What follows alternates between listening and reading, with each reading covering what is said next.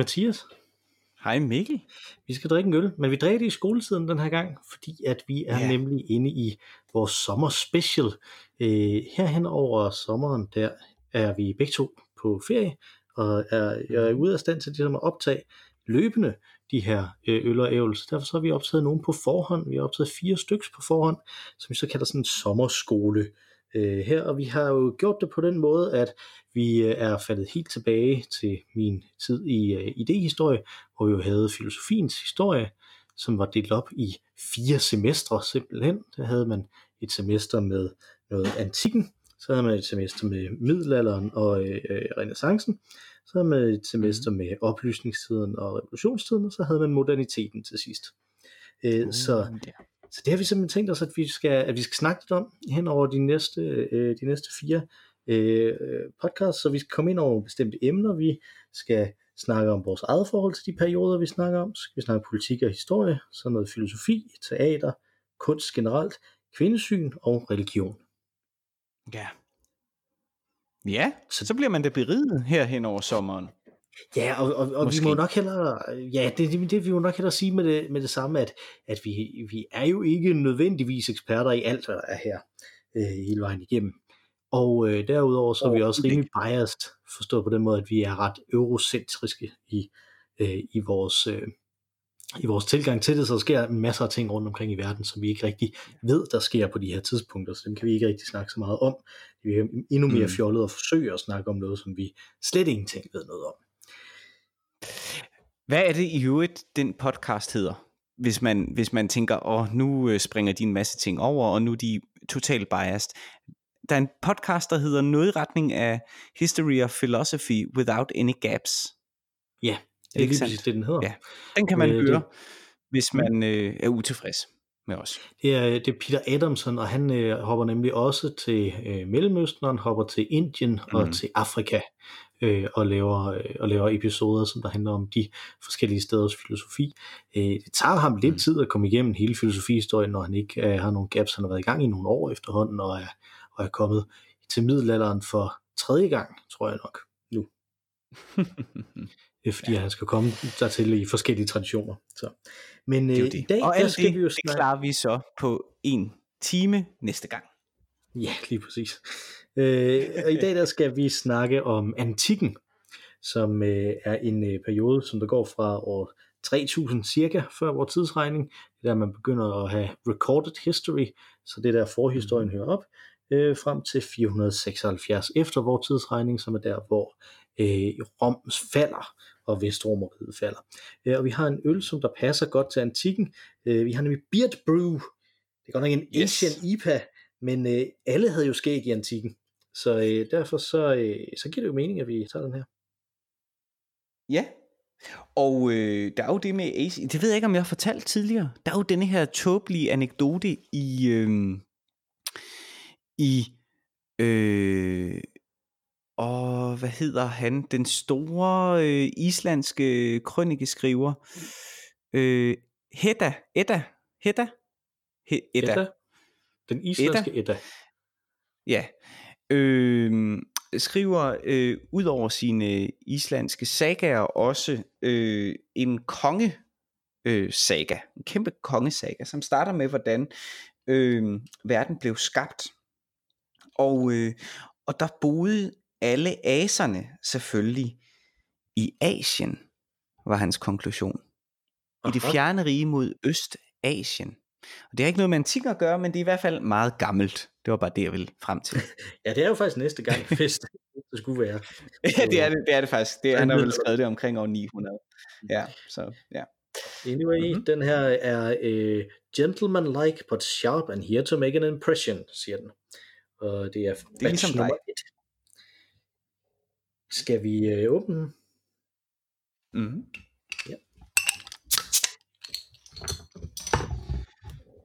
Mm. Hold da op. Også den dufter. Ja, det er en IPA, der vil noget udsendt til sidste ja, gang. det er det godt nok. Ja. Øh, den er jo, det, den er jo brygget øh, af Randers Bryghus, men for Beard Brew IS, så der er altså nogen, som der har fundet på opskriften, så får den masse produceret af Randers Bryghus. Mm. Det dufter virkelig Den godt. dufter super lækkert. ja, virkelig meget, godt. Meget Altså- surt, altså, meget øh, grumset også. Den er ufiltreret. Meget øh, øh, s- øh, sommerhave, forårshave. Øh, Et godt skum. der står også, der er noget ko- koriander i, men der er også, øh, ja, altså meget lemon -agtigt. Meget lækker. Lækkert, lækkert. Skal vi- Den glæder mig til at smage. Smag på. Yes.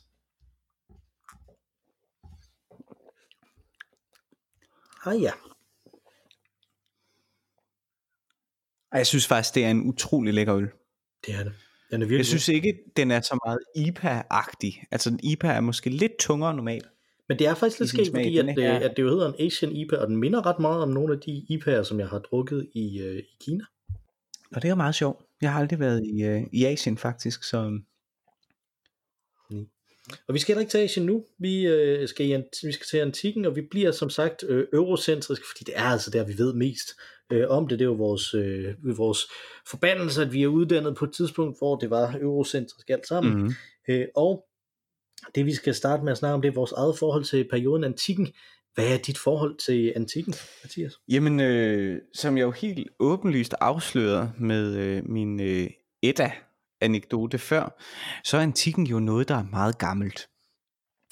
Og øh, det er også noget, som er gammelt i mig, i, i den forstand, at det er noget, som ligesom altid har været der, helt fra øh, øh, Asterix og Obelix. Øh, øh, jeg elskede jo især øh, den, hvor, ja, hvad hedder den, øh, indtager, Asterix og Obelix indtager Rom, tror jeg, der var en tegnefilm, der hed, øh, som var baseret på Mhm. mm-hmm. et album med Julius Caesar.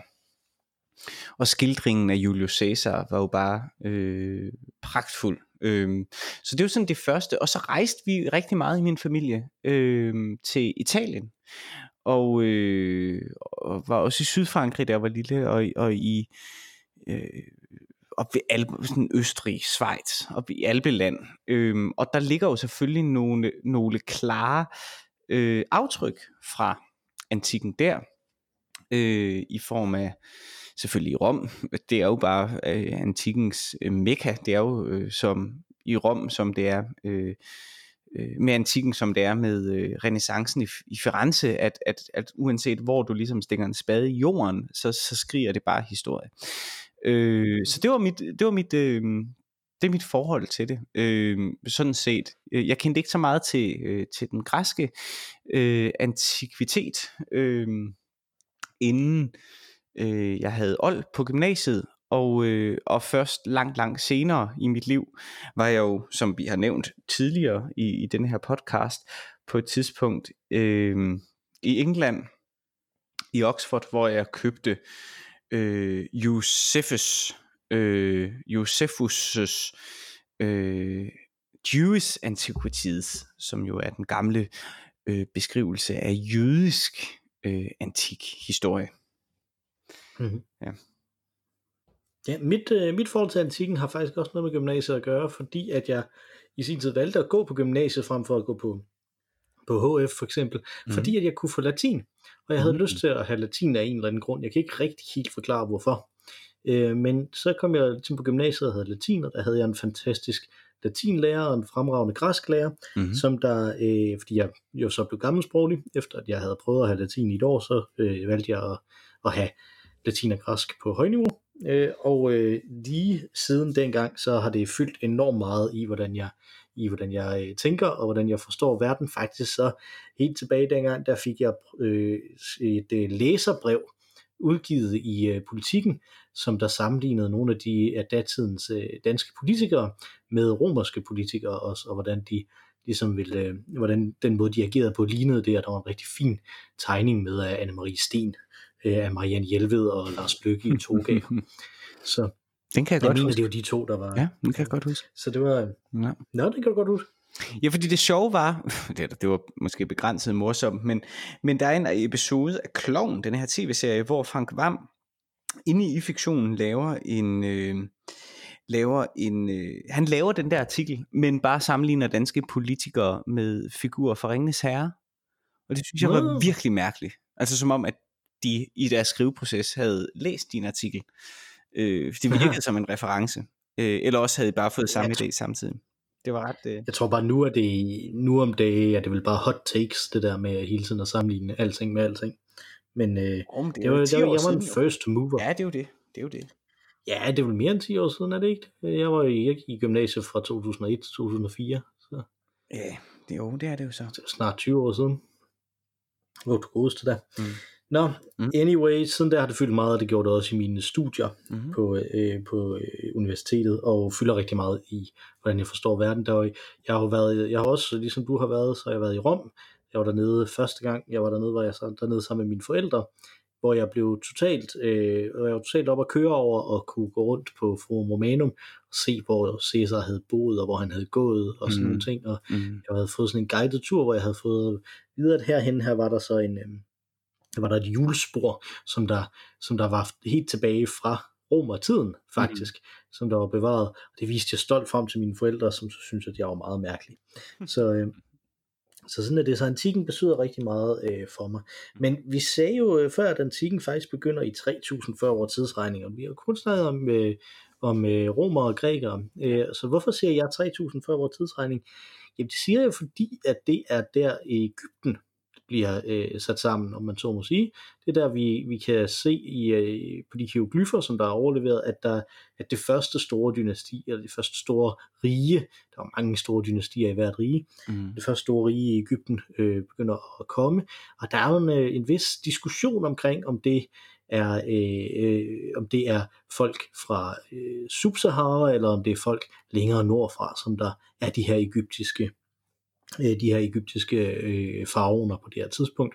Mm. Men de når så altså at have et par øh, kongeriger, inden vi kommer op til den del af, øh, af historien, som vi øh, kender bedre, og som der som man jo typisk taler om som, som der hvor vi øh, som der hvor vi vi er øh, rundet af, ikke? Altså den her øh, antikken forstået som Rom, Grækenland og kristendom.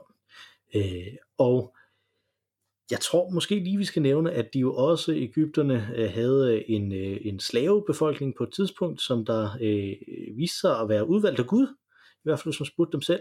Mm. Øh, det var det jødiske folk, øh, mm. som jo også ligesom dukker op her øh, relativt tidligt. De, jeg tror ikke, der har været et tidspunkt rigtigt i verdenshistorien, hvor man hvor man ikke har kunne, øh, hvor man ikke har kunne se folks reaktioner på jøderne, også i, øh, i deres øh, optegnelser. Så det synes jeg er ret interessant. Alt det kan jo i øvrigt i parentes læses øh, i Josephus' øh, Jewish Antiquities, som man kan købe i Oxford.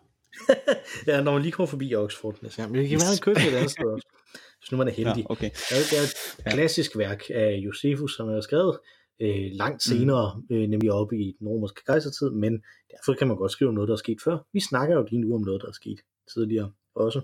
For eksempel, ja. Jo, jo. Øh, men hvis vi springer op til, øh, til omkring øh, Grækenland, hvornår vil du snakke om, øh, om det gamle Grækenland så? Mm. Øh, hvornår fra? Eller yeah. hvad? Eller skal jeg bare lave sådan en tilfældig nedslag, øh, som siger, her, der synes jeg i hvert fald, øh, Grækenland er interessant. Jamen, uh, jeg ved, det kan jo ikke huske for pokker for old. Altså, de trojan, den trojanske krig, den foregår meget, meget tidligt, og foregår sådan nærmest præ old stadiet Altså der, hvor at vi andre ligesom trænger, trænger ind i den i den græske historie, er i virkeligheden måske mere i øh, i øh, krigen med Sparta. Øh, men på det tidspunkt, der findes den øh, græske civilisation jo allerede.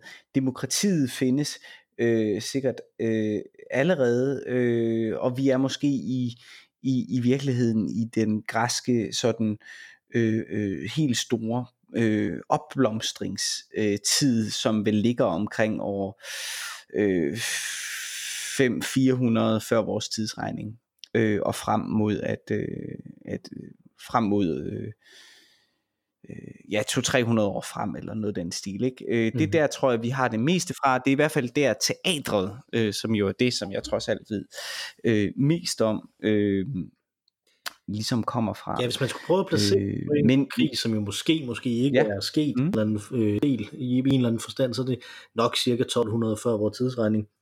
Altså er der en mørk periode indtil omkring 800 før vores tidsregning, øh, hvor efter de så begynder at bygge op, og så er du nemlig fuldstændig ret, at omkring 500 før vores tidsregning begynder den del af, af græsk, øh, af, det, af det gamle Grækenland, som man, som man tænker på som den klassiske periode, der hvor filosoferne er, hvor teatret er, hvor der er alle de her øh, store kulturelle mm. øh, dele, hvor der så også er nogle krige, det er du nemlig fuldstændig ret i. Der er en, den persiske krig, hvor de forsøger at invadere fra et, et imperium, der ligger mod øst, og så er der en intern borgerkrig i Grækenland mellem øh, Athen og Sparta. Øh, og det ligger alt sammen i, øh, i det 5. århundrede, så altså 400-tallet før øh, før Kristi fødsel, eller før vores tidsregning, hvad man nu vil kalde det. Øh, og det fortsætter. Og det er den peloponnesiske øh, krig, du hensyder til. Det er ja. borgerkrigen i, i, i Grækenland. Ja. Det er den peloponnesiske krig. Og det hedder det selvfølgelig, fordi at halvøen Peloponnes, hvor øh, Sparta ligger på. Mm. Mm. Lige præcis. Og det, der er jo interessant der, det er jo på det tidspunkt, hvor den øh, peloponnesiske krig øh, begynder, det er, øh, det er jo sådan, ja, det ved jeg ikke, det er måske 20-30 år på det, nu kommer det lige, det er teaterhistorisk øh, ting, på det her tidspunkt, hvor den peloponnesiske krig begynder, er sådan 20-30 år, eller noget af den stil, så vidt jeg husker, øh, efter at øh, den første af de tre store øh, øh, græske tragedieskrivere, øh, Aeschylus, han øh, skriver det eneste værk, som er bevaret øh, i, i øh, sin helhed, øh, nemlig Oestien.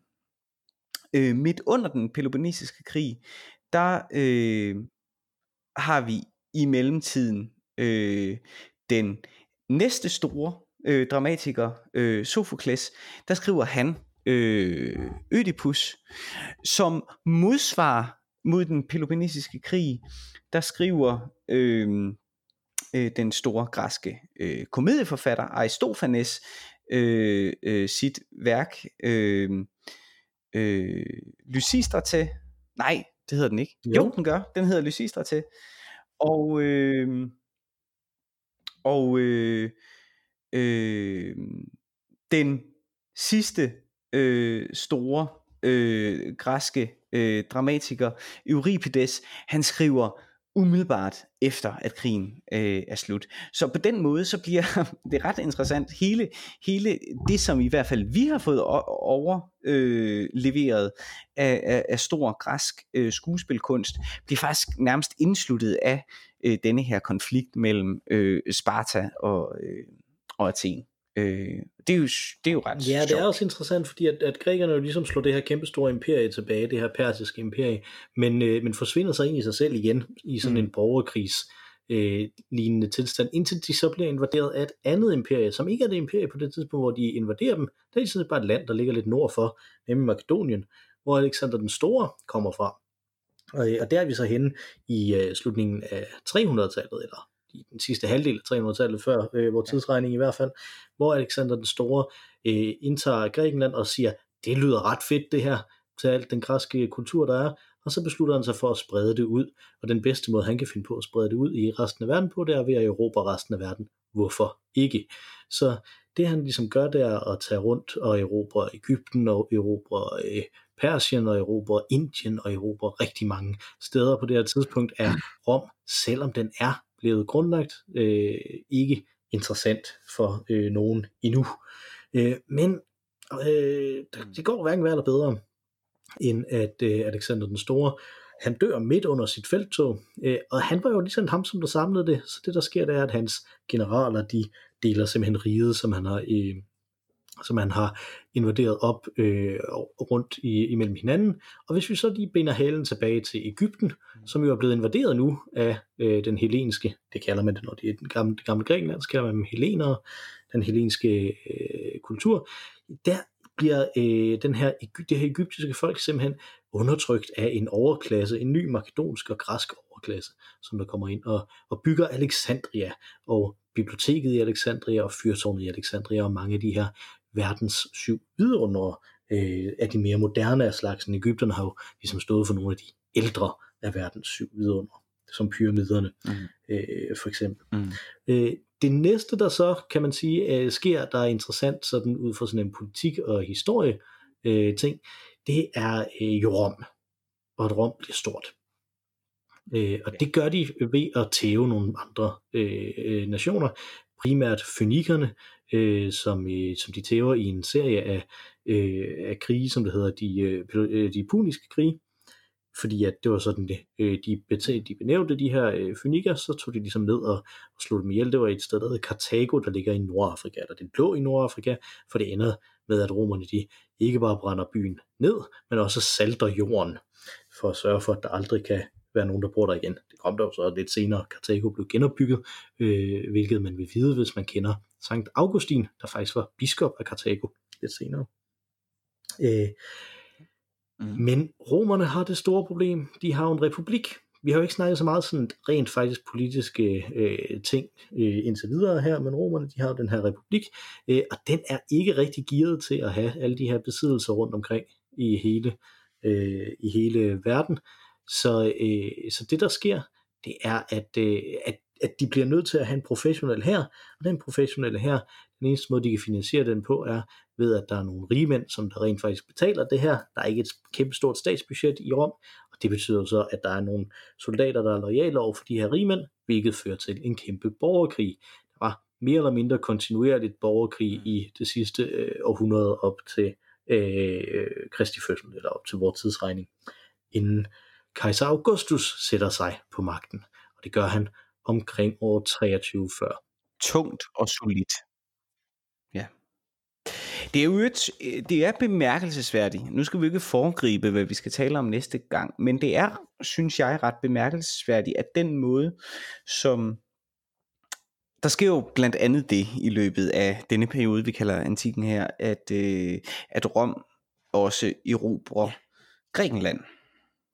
Øh, og de lærer jo enormt meget af en, en meget, meget opblomstrende øh, græsk kultur, om enten er måske lidt øh, mere øh, faldende øh, end opblomstrende på det her tidspunkt. Men, men de tager i hvert fald en masse ting øh, med sig hjem. Øh, guder, øh, øh, for eksempel, øh, og også en masse kunst og så videre. Men den måde, som øh, det græske øh,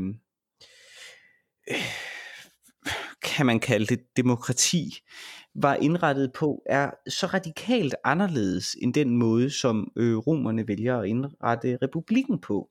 Den græske styreform ligner jo i virkeligheden et langt stykke hen ad vejen, bortset fra demokratiet måske, mere det, som opstår i Italien i renaissancen, altså med stærke bystater, øh, som så øh, i et... Øh, en slags indre marked ligesom regulerer hinanden. Så kan der komme nogle borgerkrige en gang imellem, men, men, men der er alligevel en vis balance i, i en lang periode, øh, hvor at, at Rom er mere sådan, vi skal være en stat. Øh, det, er, det er det vigtigste. Øh, og vi kan styre det mere sådan oppefra og ned. Er det en forkert øh, antagelse? Ja, både og. Lad mig sige det på den måde, at, øh, at, at de, græske, de græske bystater er jo, lidt, er jo lidt interessante, fordi de er ret forskellige. Altså det er nogle meget forskellige øh, måder, de, de laver mm. øh, de laver deres samfund på. Øh, Sparta er et meget effektivt, meget øh, tydeligt oligarkisk og monarkisk samfund, hvor øh, Athen er et øh, demokratisk samfund. Jo. Men du har ret i, at det er demokrati på en speciel måde. Dels så er det jo det, så er det et demokrati, hvor der er masser af folk, som der ikke har nogen, øh, øh, har ikke har nogen stemme. Altså, der er, ikke, der er ikke nogen kvinder, der må bestemme noget, der er ikke nogen slaver, der må bestemme noget. Alle de her økonomier er jo også baseret på, øh, på at man holder slaver. Øh, og det, øh, så der er ligesom den del af det, men der er også det, som der er lidt interessant, og det er, at dem, som der stemmer om noget i, øh, i, øh, i de græske forsamlinger, er også dem, der skal udføre det. Så hvis de for eksempel stemmer, at de skal i krig, så er det faktisk dem, der står og stemmer om, om de skal udføre det, der rent faktisk skal i krig. Fordi de jo ikke har repræsentativt demokrati. De har mm. rent faktisk, at alle dem, der er borgere, mm. de bare kan møde op, og så kan de stemme om de her ting. Det er også øh, på den måde lidt interessant, at de ikke vælger, øh, netop fordi de ikke har den her idé om repræsentativ demokrati, så vælger de faktisk ikke nogen embedsmænd. de uh, trækker lod om alle de embedsmænd, som der er, undtagen de præcis strategerne, fordi der har de alligevel tænkt, at strategerne det er generalerne, der har de øh, alligevel tænkt, at hvis man skal følge nogen i krig, så er det nok okay, man ligesom har committed til at følge lige præcis de her folk i krig, at, man, at man har stemt på dem. Men mm. det er jo mm. sådan netop også kun noget, som der giver mening, når man ikke har et repræsentativt demokrati, men når man har et, et direkte demokrati. Og Rom er lidt anderledes, fordi Rom fungerer jo på den måde, at der er en overklasse i den grad, som er dem, som der har både praktisk og, øh, og også ideologisk adgang til at, at være de forskellige øh, at bære de forskellige embeder. Man skulle simpelthen have så og så stor en formue, før man kunne sidde i senatet, og øh, man skulle have så og så stor en formue, før man kunne øh, realistisk øh, varetage de embeder, som man kunne blive valgt til, fordi man ikke fik nogen løn til det. Den måde, man så blev valgt til, er faktisk en måde, som lidt ligner den måde, man vælger folk i USA nu på, nemlig at man var delt ind i sådan nogle grupper. Befolkningen var delt ind i nogle grupper, som så stemte om at give mandater til øh, de her, øh, til de her øh, embedsfolk. Og der var en masse forskellige embedsfolk øh, der, hvor de øverste, det var konsulerne, som der altid var to af.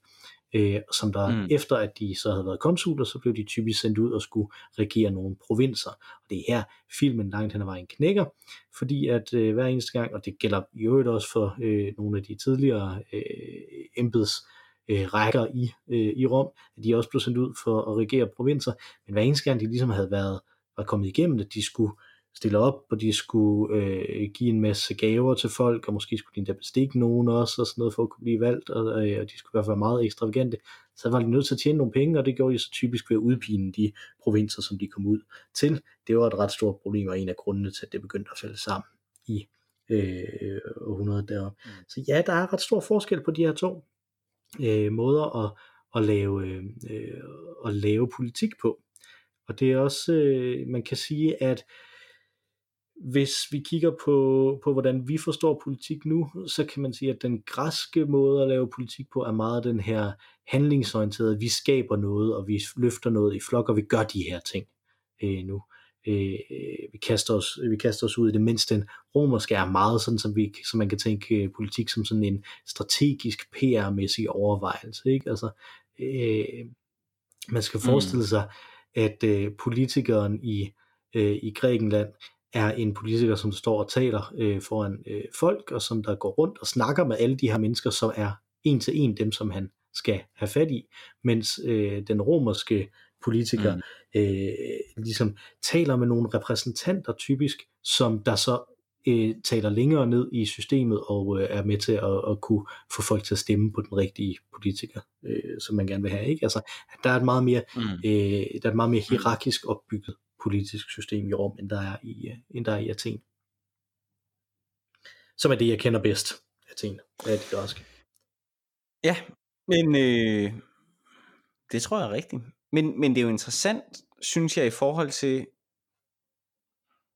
om man så, hvis man så så på, er nogle af de her øh, systemer øh, direkte eller indirekte skyld i øh, i, i systemernes fald. Og der, der vil jeg mene, ja, du kan godt øh, sige, okay, det her, det var ikke en særlig gunstig måde, ligesom du selv sagde, at, at lave det romerske system på. Altså, der er i systemet måske indbygget noget, som kunne være skyld i, at romeriet faldt. Øh, men jeg ved ikke, om det er det samme med det græske øh, system som sådan, at der er en, øh, en, en indbygget fejlbarlighed i det, eller om det bare var omstændighederne og tilfældighederne, der gjorde det, eller måske netop det, at de ikke var samlet som en nation, men at de var en gruppering, ligesom øh, hvad der i øvrigt skete senere i renaissancen jo med, med de italienske delstater, at det er klart, en by kan godt være så så stærk, men hvis der kommer en gedin stor magt udefra, jamen så æder den det da bare. Altså, øh, om det var det, der skete øh, med Grækenland. Mm, ja, jo, det kan man godt sige, men der var også, i Grækenland, der var det jo ikke, der var det jo ikke et politisk system.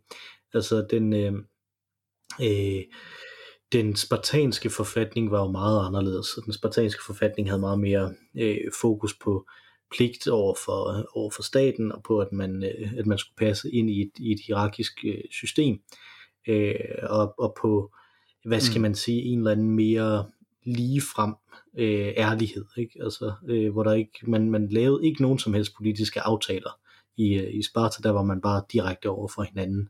Øh, og, og der er, mm. jeg tror, øh, altså det, det der jo ligesom sker, det er, at øh, for at de kan besejre de her perser, så ender det jo så med, at de laver to forskellige forbund, nemlig et spartansk forbund, og så det athenske forbund, som hedder den Deliske Liga, fordi at de, øh, de putter alle pengene fra den her liga, som alle de forskellige bystater, der er med i den, de, øh, de ligesom har investeret i, dem putter man på en, på en ø, der hedder Delos, øh, så, så derfor sidder den, den deliske liga. Og, og det er de to magter, der så tørner sammen i den peloponnesiske øh, krig. Øh, hvis vi lige skal prøve at, nu har vi snakket lidt om nogle af de politiske strømninger, der er, lad os prøve at, at sige en anden ting, som der er, er, øh, er relativt væsentlig. Hvad, hvad sker der så med Romeriet? Jamen Romeriet øh, efter Augustus, som jo bliver enehersker, øh, kommer så, får så en række, lang række eneherskere, dem kalder vi kejser efter Julius Caesar, som faktisk udtales kejser på øh, latin. Øh, der, øh, for, der kommer der en lang række af de her kejsere. Nå ja, der fik jeg lige sådan et lille med, hvordan man udtaler C på latin. Mm. Ja, men det var også det var fordi, at jeg ved jo, at du har et svagt punkt for det der, og engang har jublet over, at en, en eller anden italiener sagde, i sted, altså i stedet for at have en, denne her italienske tjø-lyd, sagde mm. kejser. Ja, ja og Kikero, tror jeg også. Han, jeg tror, det var... Nå, det var Kikero. Ja, det var Kikero i stedet for... Øh, Cicero. Ja, så var Cicero, eller hvordan? Cicero, hvordan? Det ved jeg ikke. Ja. Chihiro. Chihiro og heksene. Cicero og heksene, det kunne være godt. Det var sådan en god bog. ja, lige præcis. Ja. Nå, anyway, øh, vi får en lang række øh, kejsere. Øh, man snakker om, at det, at øh, det romerske kejserrige fungerer ganske udmærket, sådan set alt i alt, frem til øh, midten af, øh, øh, af det andet, midten slutningen af det andet århundrede, nok slutningen af det andet, århundrede, hvor øh, der sker de ting, som øh, er jo udødeligt gjort i filmen Gladiator, med Marcus Aurelius, som der øh, dør, og hans øh, søn Joaquin Phoenix, som der er øh, fuldstændig galt. øh, ja. Og efter det, så har man det, som man kalder den tredje århundredes krise, hvor der er en lang, lang række af kejsere, som det går fuldstændig galt med. Det er nærmest ved at, øh, at falde, øh, øh, falde rigtigt fra hinanden i løbet af 200-tallet, og så omkring år 300, der øh, ja, der kommer der den store Diocletian, som der ligesom får styr på det igen, og efterfølgende ham kommer Konstantin, øh, Konstantin den Store, som, øh, som vi jo kender, øh, han hedder den Store, fordi at han, øh, han indfører kristendommen øh, som statsreligion. Forstået på den måde, han er kejser, han er kristen, det vil alle de andre også være. Han giver nogle fordele også til, til de kristne, men øh, det er ikke sådan, at han, nu kommer der en lov, som siger, at kristendommen er statsreligionen som sådan. Men han laver nogle love, som gør, at i de facto så bliver kristendommen statsreligionen. Øh, hvis vi nu lige skal tage den længere, længere op, så er Romeriet så stort på det her tidspunkt, og det er faktisk den reform, Diocletian han gør, det er, at han sådan lidt stealthily deler det op, øh, og har, de har faktisk fire forskellige kejsere under Diocletian på én gang, mm. nemlig to, som der er ude øst på, og to, som der er ude vest på, og langsomt så bliver Øst- og Vestromeriet mere og mere delt øh, over for hinanden. Og så går det hverken værre eller bedre, end at i 476, der er der en flok vandaler, øh, og det hedder de faktisk, det er derfor vi kalder det vandaler og vandalisme, når der er nogen, der ødelægger det. Det er nogle barbarer, der hedder øh, vandalerne, som der kommer og øh, brænder Rom ned, og der slutter Vestromeriet som sådan en sammenhængende politisk enhed, mens Østromeriet, som der jo ligger i øh, Istanbul, som dengang hed øh, Byzans, øh, nu så altså bliver til, eller den hed Konstantinopel egentlig, øh, nu bliver til øh, den, den, det videreførte romerige, som der overlever langt ind i middelalder og renaissance. Øh, så det er sådan i store træk, at det er jo historien om antikken, det her. Meget store træk, ja. men øh, vi skal også helst nå det. Meget store træk. Jo jo. Jamen, det er jo sandt. Ja. Der, der... Det sagde man også dengang. Hvad sagde du dengang? Vi skal også at vi skal helst nå det. Ja, ja vi skal helst nå det. De er skønt. Vi, vi bliver nødt ja. til at nå øh, at være antikke, inden Rom falder, og vi alle sammen bliver middelalderen. Ja, lige præcis. Lige præcis. Øh, du snakkede lidt om græsk teater før. Vil du, øh, vil, skal, vi, skal vi tage den kategori nu, hvor vi har haft noget politik og historie? Ja, altså, øh, jeg kan jo godt sige det meget kort, jeg har jo også udbredt det i løbet af hele i, øh, podcasten, altså gennem tiden, at, at vi, vi jo desværre ikke ved så meget, øh, men at, at, øh, at kunsten, det er jo ikke bare teater, øh, men hele det vestlige øh, litterære øh, kunst udspringer uden tvivl øh, fra øh, Grækenland, og øh, et uanset om du er litterat eller om du er teaterperson, øh, hvis du beskæftiger dig med en af de tre følgende sangere, øh, epik, lyrik eller drama, øh, så er øh, hovedværket eller første værket er øh, Aristoteles' øh, poetikken. Det er der ingen tvivl om. Det er et værk, han øh, øh, skriver øh, omkring det er, det er faktisk lidt et gæt øh, nu, fordi ja, pum, hvornår er det? Det må være omkring det må være, det ved jeg, jeg kunne få omkring øh, 3, 350 eller noget den stil. 300 ja, det ved jeg ikke. Altså, Aristoteles' bøger er jo interessante, ikke? fordi han har jo ikke skrevet dem selv. Det er noter fra hans, øh, fra hans forelæsninger. Måske har han selv skrevet de noter, men det kan også være, det er hans øh, assistent, der har skrevet det. Og hvis vi skal sige, det er noter fra hans forelæsninger, så kunne man jo sige, at det nok er efter, han lavede sin skole, han har, øh, han har skrevet det.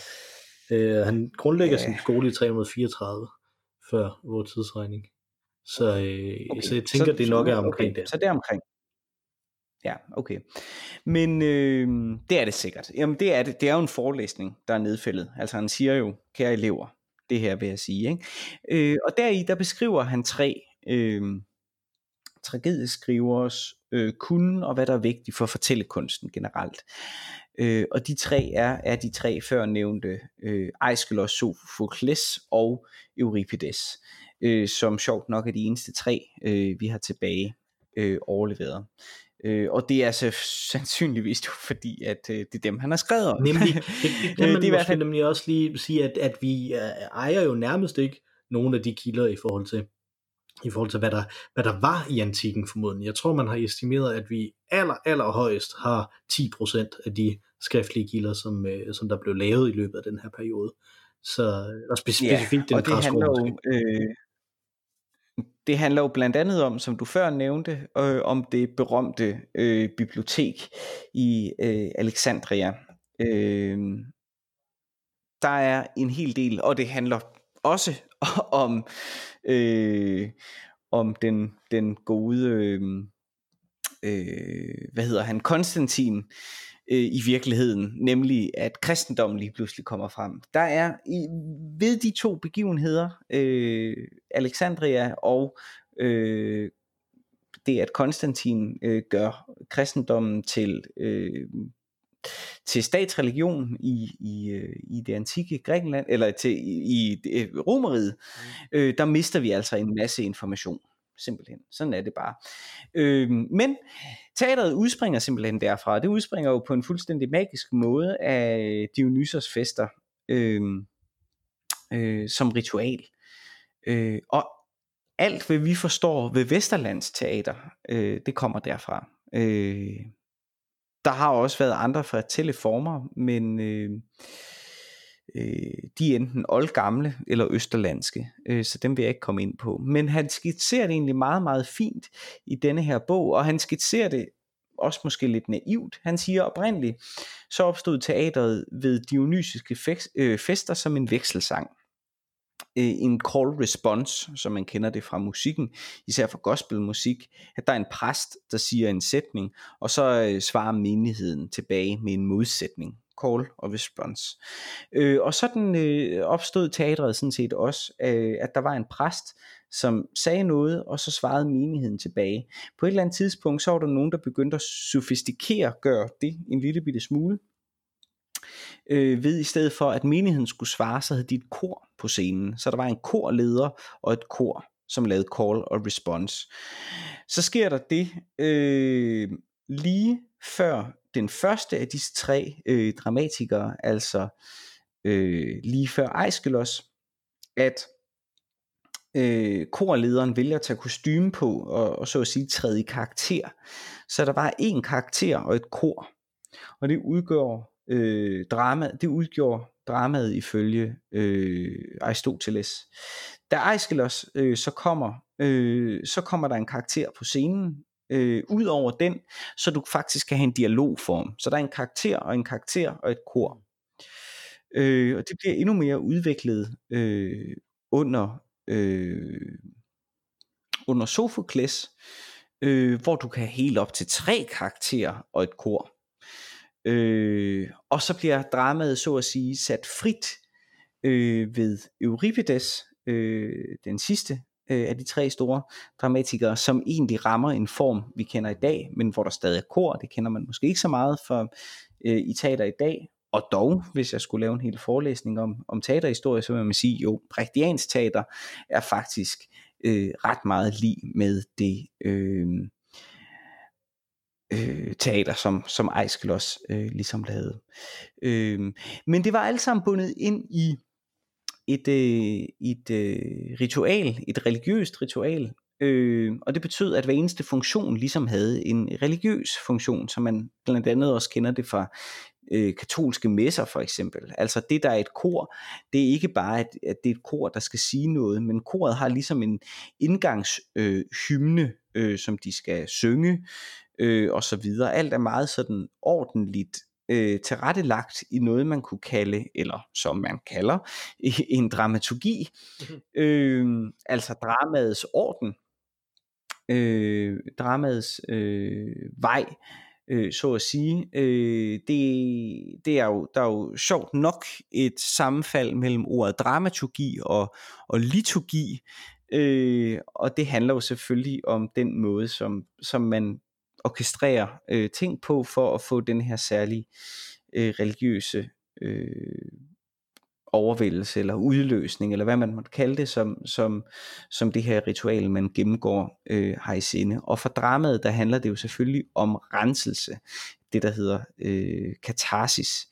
Og der opstiller han så øh, Aristoteles gennem sine analyser af de her tre dramatikere jo en, en masse øh, hvad skal man sige, knep og øh, gode råd, øh, som han har observeret, øh, at man gennem øh, det han kalder Elios og Phobos, som betyder øh, øh, medliv, medliden og frygt. Og medliden, det er et lidt underligt begreb. Øh, det ligner medlidenhed, men det er ikke så meget, at medlidenhed har sådan et ynk at ynke nogen med sig. Det er ikke så meget det, man skal mere lide med dem.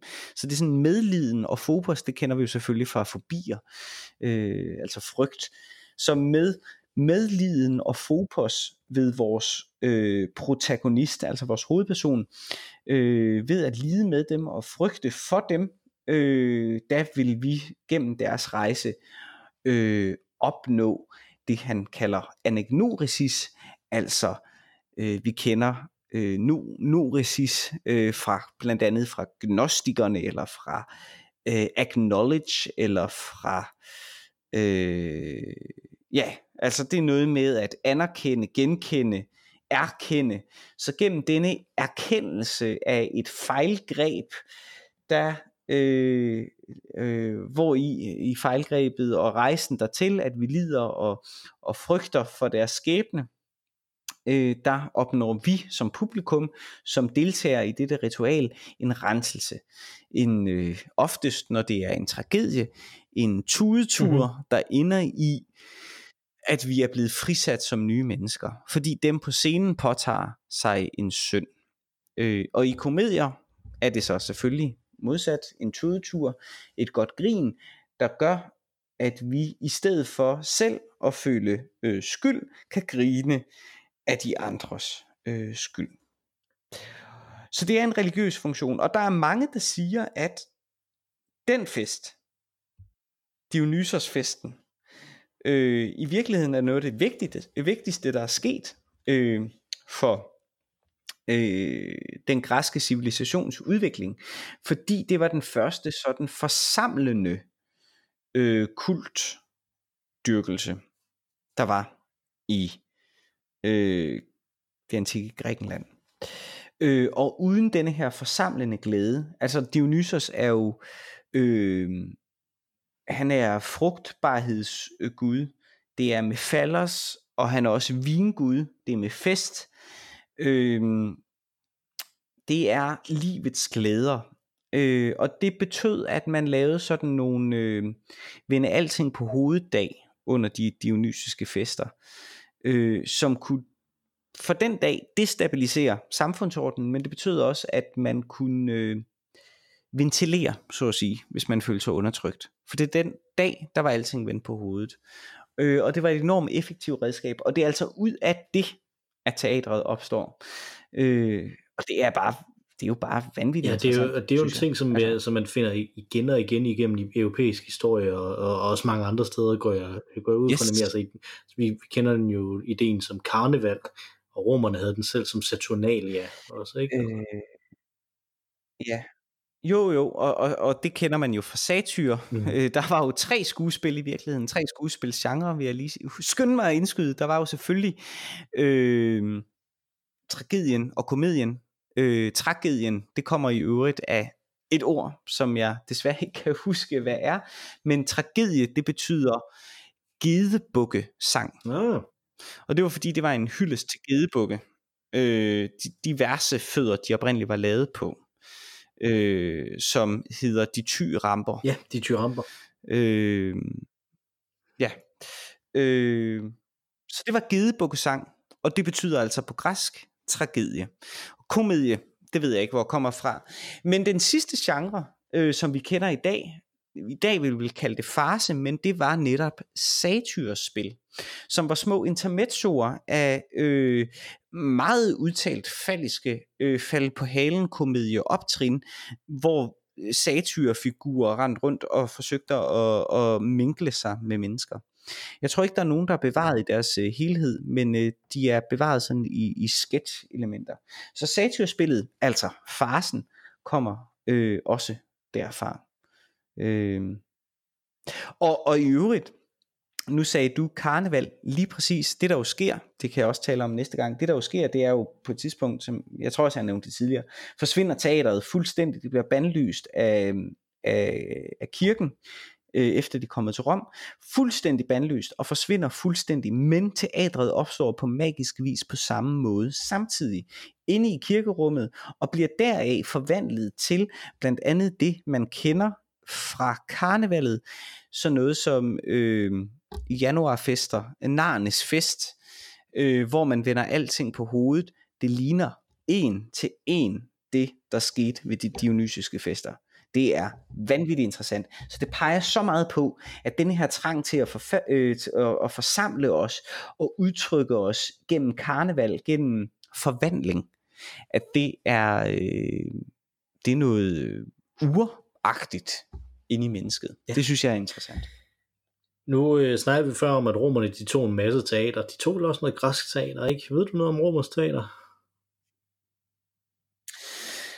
Åh, oh, ja, men jeg, jeg, jeg, jeg, jeg, jeg kan simpelthen ikke huske det. Jeg har læst det sådan en gang, eller sådan noget. Jeg tror, at man kan øhm, sige, hvis man siger det helt overordnet, så tror jeg, at romerne var mere til komedier, end de var til tragedier. Men øh, sådan en som filosofen Seneca skrev jo nogle tragedier, som, øh, som vi stadig har øh, mm. øh, som vi stadig har bevaret. Skuespillere fyldte ret meget i Roms sådan, øh, øh, hvad skal man sige, underverdens liv. Øh, de var ikke high society, de var en ret lav klasse skuespillere, så det var også sådan en typisk fornærmelse, som politikere de kastede efter hinanden, det var, at de folk mængede sig med skuespillere og deres politiske rivaler. Øh, teater har øh, i det hele taget så teater et meget godt billede for romerne og for den romerske kultur på, hvordan deres forhold egentlig er til, til den græske kultur, for det er lidt ambivalent. Det, det bliver set som sådan lidt øh, lidt sådan højkulturelt og lidt øh, imod den sådan italienske og romerske ånd øh, at være at gå op i alle de her græske ting typisk. Øh, og det er øh, kommer helt tilbage netop fra de puniske krige, hvor de ligesom øh, øh midt, i, midt i de her puniske krige er det, at de kommer over til Grækenland, og de begynder at, at interessere sig for det, og der er der øh, en fraktion, som der er ledet af øh, den første, den ældre Kato, øh, som der er meget kritisk over for, at man begynder at, at, at importere øh, græske øh, tanker, og blandt andet også teateret. Romerne havde jo et, øh, en øh, mani med at lave gladiatorkampe i stedet for, øh, som, som jo nok var, øh, var lidt mere i retning af, hvad de rent faktisk godt kunne, øh, godt kunne lide. Gladiatorkampe og hestevedløb var, var sådan folke øh, øh, spektaklerne. Øh, men der var også også, man øh, satte de her, man satte en masse øh, teaterstykker øh, op, også som led i de lege, som der blev givet. Jeg snakkede tidligere for, om, at, at det var meget dyrt at være politiker, fordi man på forskellige måder skulle bestikke vælgerne. Det gjorde man blandt andet ved at lave sådan nogle lege og fester. Og de havde amfiteatre og, og så videre. De havde jo ikke kun øh, store arenaer som Colosseum. Der findes også romerske amfiteatre. Det gør der mm. nemlig, men, det, men man skal relativt langt op. Man skal faktisk op netop i det sidste århundrede øh, før øh, vores tidsregning, før de bygger et permanent amfiteatre i Rom. Mm. Det, øh, ellers så de, så de sat dem op hver eneste gang, de skulle, øh, de skulle lave de her skuespil. Så det har været lidt interessant også. Altså, det, det, det siger det også noget om kulturen. Ja, det, Nemlig, det siger noget om kulturen, at, at Rom på mange måder er en mere folkelig kultur. Forstået på den måde, at øh, der er også, vi har det romerske udtryk, Capane med Circenses, som er øh, brød og, sku, og skuespil, og brød og cirkusforestillinger mere øh, direkte, som er ideen om, at pøblen skal jo underholdes og bare overleve. Øh, og så jo et stemme, sådan som vi gerne vil have dem til at stemme. Ikke? Altså. Og det er faktisk interessant, fordi underholdning er ikke det, det græske teater handler om. Mm. Det er til dets slutning en religiøs øh, rite. Det handler om eksistentiel renselse. Ja, og hvis vi netop skal snakke om religion, ikke? Altså, så det, der karakteriserer øh, romersk religion og, og græsk religion, er jo, at det, at det er netop sådan nogle ritualer. At det er et spørgsmål om, man, at man laver nogle ritualer, fordi at det har man aftalt med guderne, at hvis man laver de her ritualer, så får man noget til gengæld. Det er sådan en mm. klassisk måde at, øh, at forstå religion på.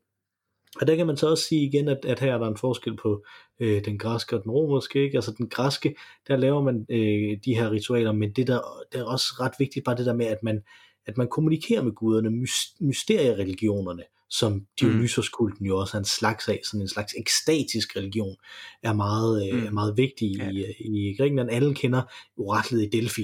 De fleste har hørt om oraklet mm. i Delphi, som jo var en, øh, en kvinde, som der øh, som der øh, fik nogle forskellige syner fra guderne, og så øh, ved at, ved at øh, fortolke dem kunne fortælle øh, øh, andre mennesker om, hvordan, øh, hvordan de skulle gøre på forskellige tidspunkter i deres, øh, i deres liv øh, og stater, hvordan de skulle gøre på forskellige tidspunkter i deres liv, men primært det her med, at det er enkeltpersoner, der, der snakker med andre enkeltpersoner.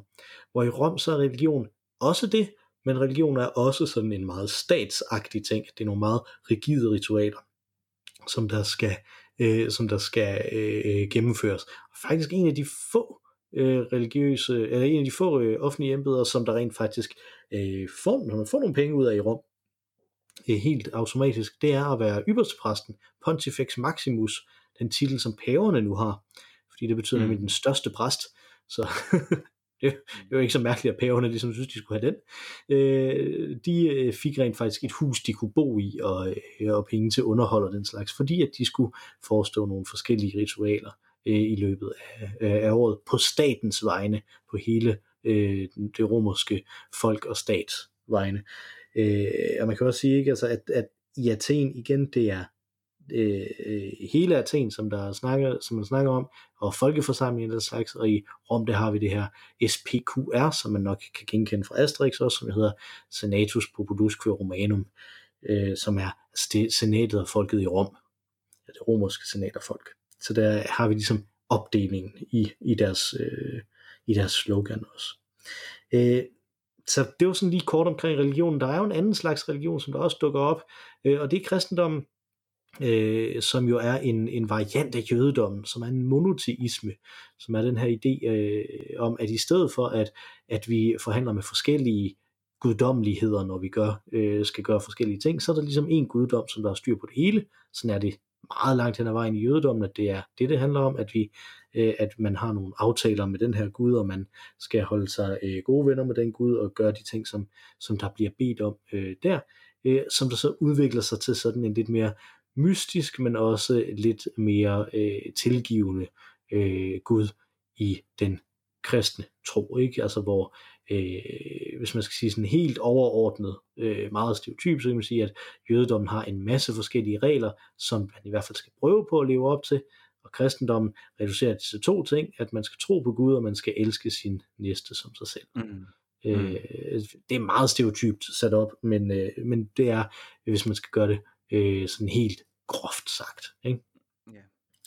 Øh, og det er jo en helt anden form for religion, øh, f- også fordi at når vi kommer til, øh, til kristendom, så er der nogle bud om, at man skal være inderlig, snarere end man skal være yderlig, og det er en meget mm. udadreagerende religion, både jødedommen og den græske og den romerske, mens øh, kristendommen har en, en indre, et indre liv, som man ikke rigtig forbinder med religion, når vi, øh, når vi snakker om de, andre, om de andre religioner her. Det kan jo også lige nævnes, at religio jo er det, øh, er jo det øh, romerske ord, som det bliver til religion. Så mm. mere eller mindre, man ved ikke rigtig, hvad det betyder.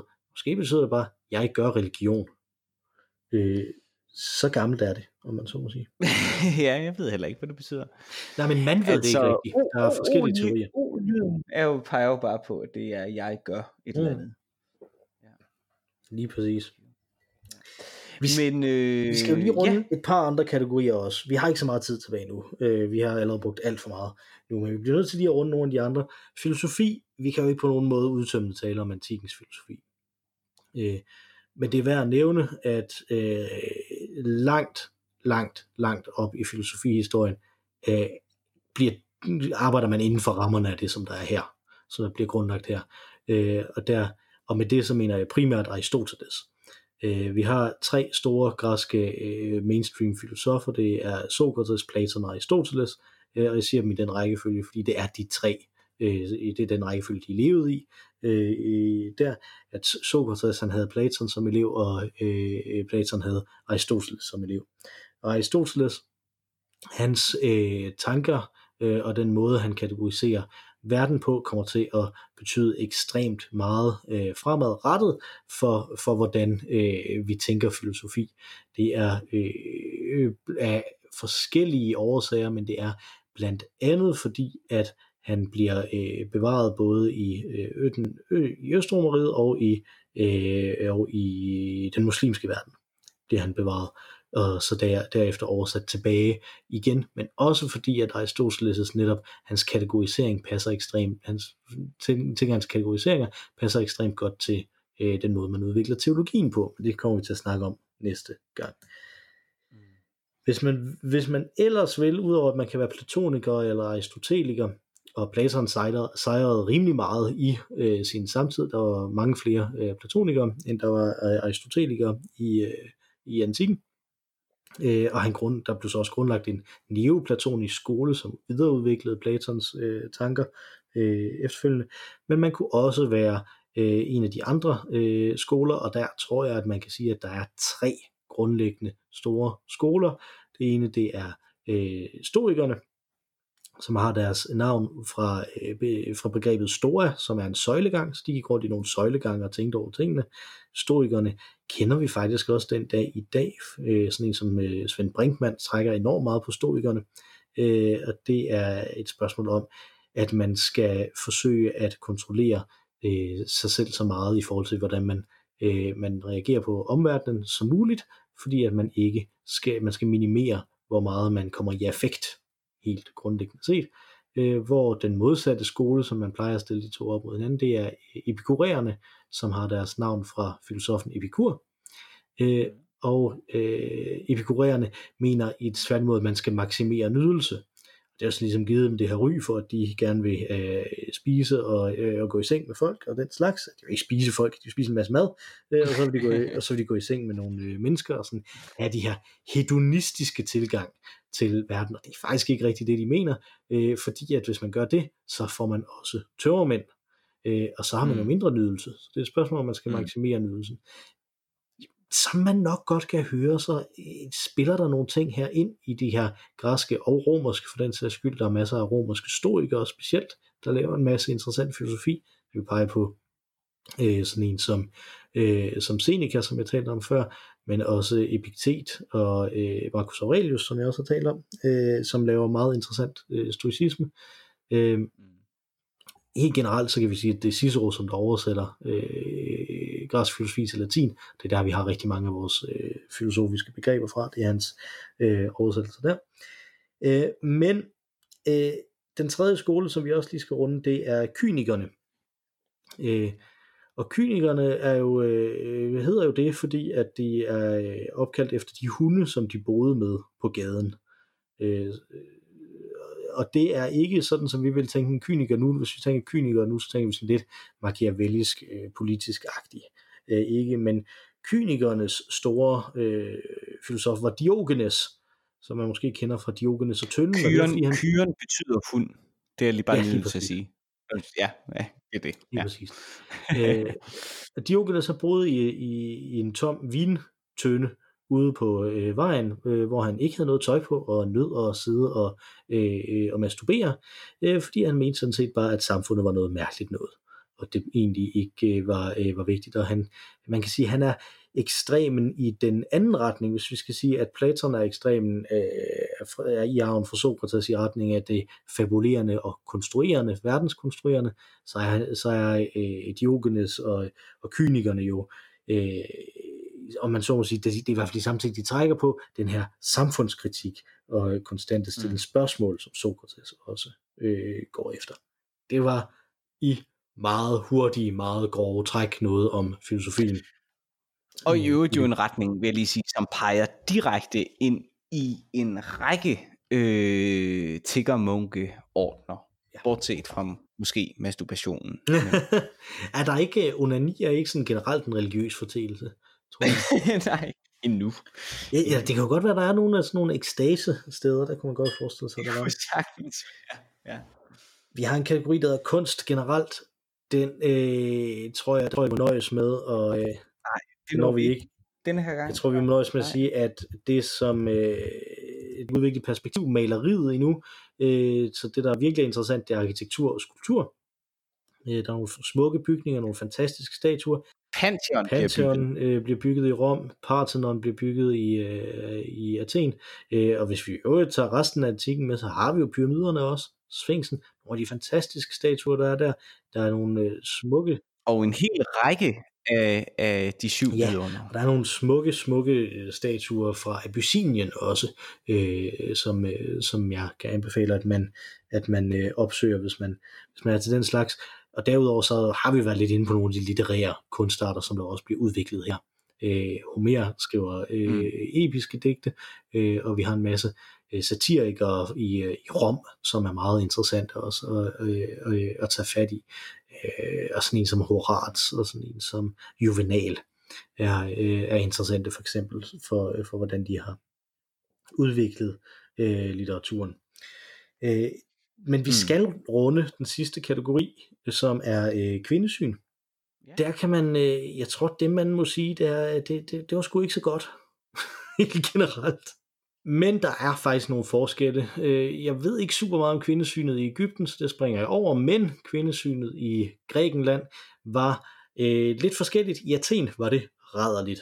Øh, det, at, atenienske mm, kvinder, de måtte ikke noget som helst, de måtte ikke komme uden for en dør.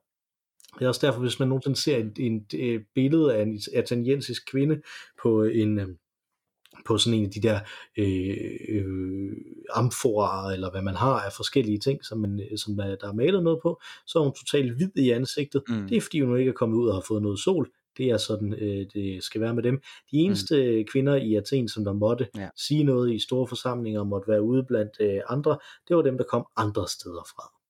Øh, ikke, Athenerne, for eksempel. Hvad siger du?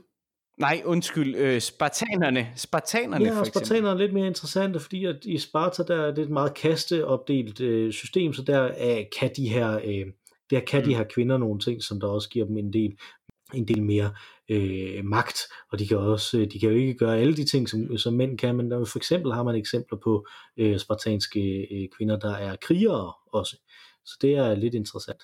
Øh, men øh, altså politiske ledere, det får de alligevel ikke lov til. Øh, hvis vi tager øh, grundlæggende set, så, så tror jeg, man kan sige, at i, i Athen der hører kvinden fuldstændig ind under manden, som der totalt ejer hende, ikke? Altså på samme måde, som han vil eje slaver.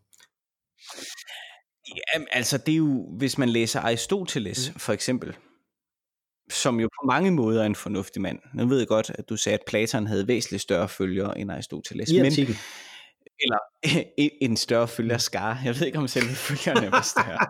øh, men, Mere aristokratiske, så lidt tykkere. Ja, lige, lige præcis. Men, men han er jo decideret modbydelig. Altså, det er jo, øh, kvinder er på niveau med mm. husdyr. Altså, det er, det er virkelig øh, ja. grimt. Grimt det er jo netop læsning. også, øh, altså man kan sige, at, at, at meget af den her ideologi kommer jo af ideen om, at nu om dagen så snakker vi om, at vi har mange forskellige køn, at det er vi opmærksomme på nu, at der er rigtig mange forskellige måder at, øh, at, at, at være kønnet på, ikke? I gamle dage, der var der et køn, og det var mand. Mm. Og hvis du ikke var en mand, så, så var det forkert, mm. så var det noget, der manglede. Ikke? Altså grundlæggende set. Øh, og, mm. og i mm. gamle dage, der mener jeg netop Athen øh, og den måde, som, som de øh, tænker mm. Og, og det, hvad det modsatte af at smide barnet ud med badevandet, altså når vi skal have nogle af de fantastiske ting, som der kommer fra Athen, som vi allerede har diskuteret meget om og rost meget, så er der så også kommet nogle ting ind i vores kultur, som er rigtig frygtelige, de kommer øh, rigtig meget derfra. Et, hvis vi springer til Rom, Mm. så må kvinderne heller ikke have nogen øh, offentlige, øh, nogen offentlige øh, stemme overhovedet, øh, det øh, gør romerne rigtig øh, meget ud af. Men privat set havde de noget, nogle flere rettigheder, de kunne eje ting, for eksempel, de, de kunne faktisk også godt blive skilt fra deres mænd, hvis de, øh, hvis der var, hvis de ville det. Øh, og i nogle perioder mm. af Roms historie, der kunne de simpelthen gøre det bare helt fuldstændig af sig selv, uden der var nogen grund til det, at de bare selv besluttede sig for, at de ville skilles fra dem.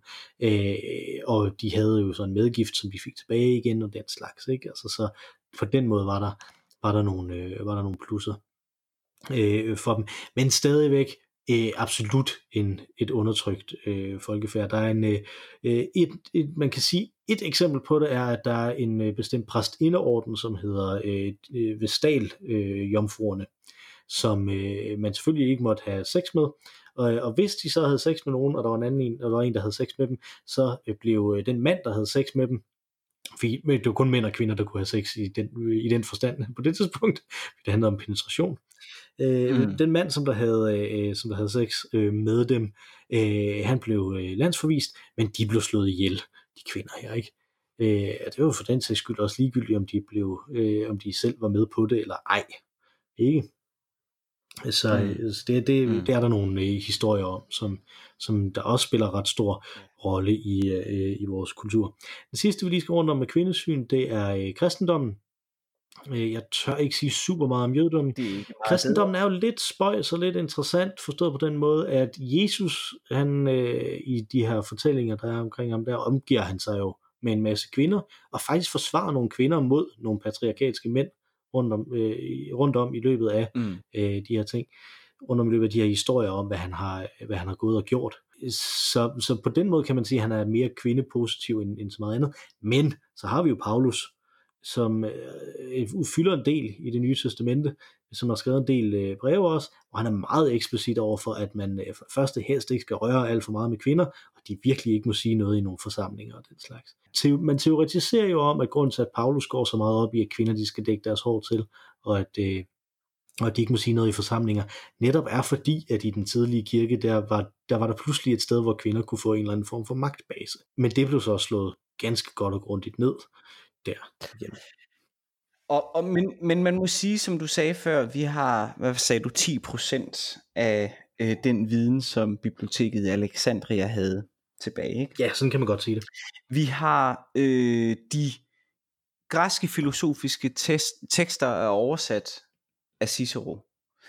Øh, og vi har tilfældigvis de tre øh, dramatikere, som Aristoteles benævnte, værker overleveret, alt andet er væk.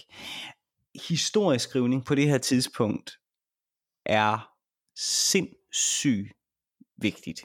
Vigtig. Og Paulus, han er om nogen den mand, der kommer til at definere, øh, hvad kristendommen er.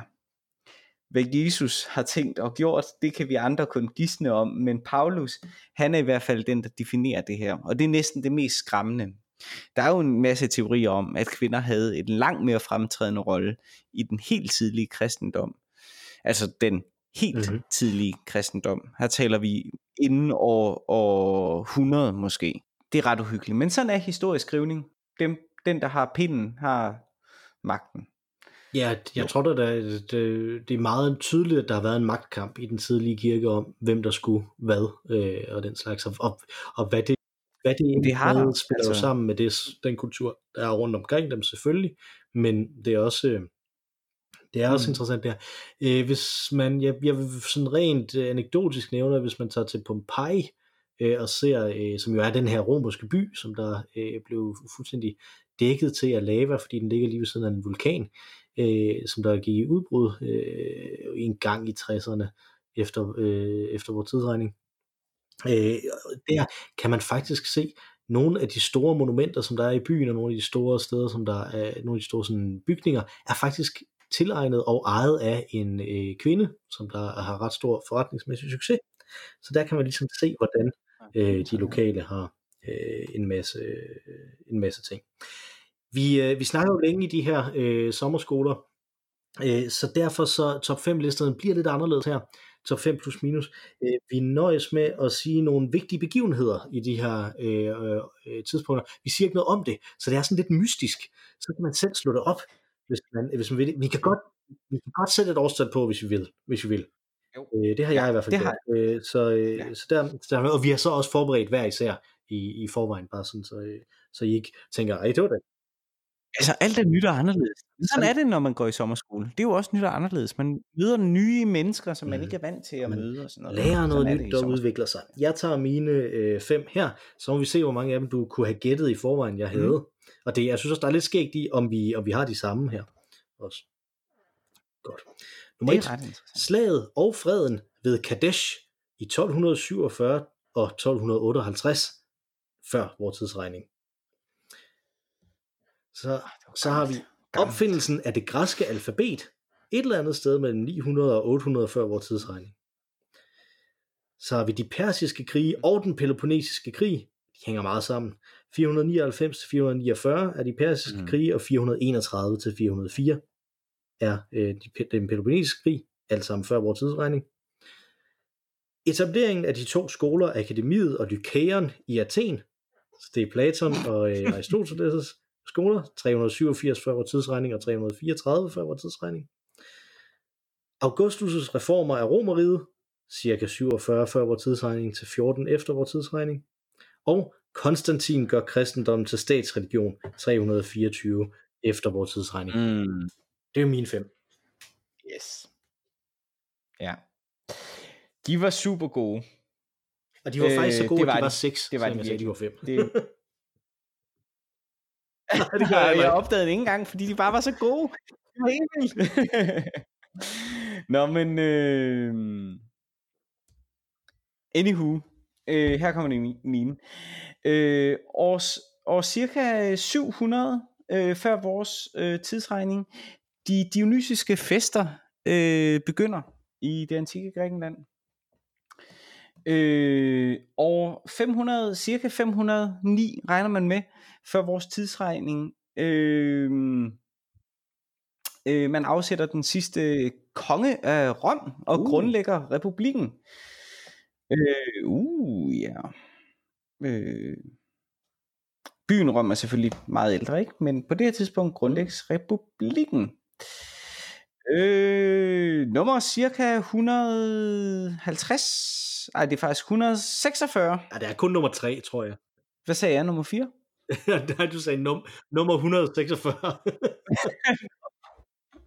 okay, nummer 146. Gamle Ole. Åh oh, ja, nummer, nummer 3. År 146 før vores tidsregning. Roms erobring af Grækenland. Nummer 4. Obviously. 44 år før vores tidsregning. Mikkel. Julius Caesar myrdes. Idus i marts. Ja, sådan er det. Og republikken slutter. Imperiet begynder. Yeah. That's a biggie. I think. At least. Ja. Yeah. Uh, et sted mellem år 26 og 34. Henrettelsen af Jesus Kristus. Ja, jeg, jeg, jeg vil sige, at jeg satte på, at du havde den med. Det var en af grundene til, at jeg ikke havde den med. Den havde jeg. Men, men her kommer min øh, nummer 6 så, fordi den er egentlig ind over din, nemlig år 285. Diocletian bliver øh, kejser i Rom, deler Romeriet mellem øst og vest, og begynder en massiv forfølgelse af kristendommen. Et par år senere, manden er væk. Konstantin bliver den nye kejser, og indfører total tolerance for alle former for religioner i kejseriet. 325. Konstantin laver det første koncil, øh, det nikæanske koncil. Vi får en fælles trosbekendelse i den kristne tro, og jeg tror, du sagde det, 395, Theodosius den første forbyder alle religioner, undtagen den kristne religion i Romeriet. Det er en meget stor begivenhed. Det er det. Så den sidste her, det var sådan en boble, altså fra øh, Diocletian til Theodosius den første,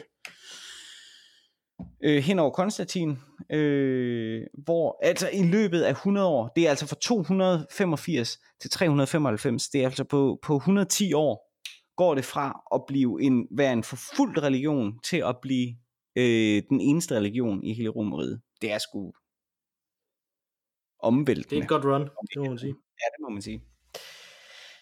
Det kunne Donald Trump ikke. Godt, vi, uh, ring, vi uh, ringer skolen nu. Yes. Har du fået drukket din øl, Mathias? Det har jeg nu. Jeg har også drukket min. Øh, vi hedder Øl og Ævl. Man kan skrive til os på ologavl.gmail.com. Vi svarer nok ikke, før sommerferien er gået, øh, eller tager det op i, her i, fordi vi jo kører sommerskolen nu. Hen at. Man kan også tweete til os på snablag ologavl. Der svarer vi lidt mere øh, hurtigt, hvis det skal øh, være. Øh, og øh, med disse ord, så vil jeg overlade ordet til Mar Rainey med vores fantastiske temasang. Tak for denne gang, Tak for denne gang, og god sommer. Ja, god sommer til alle derude.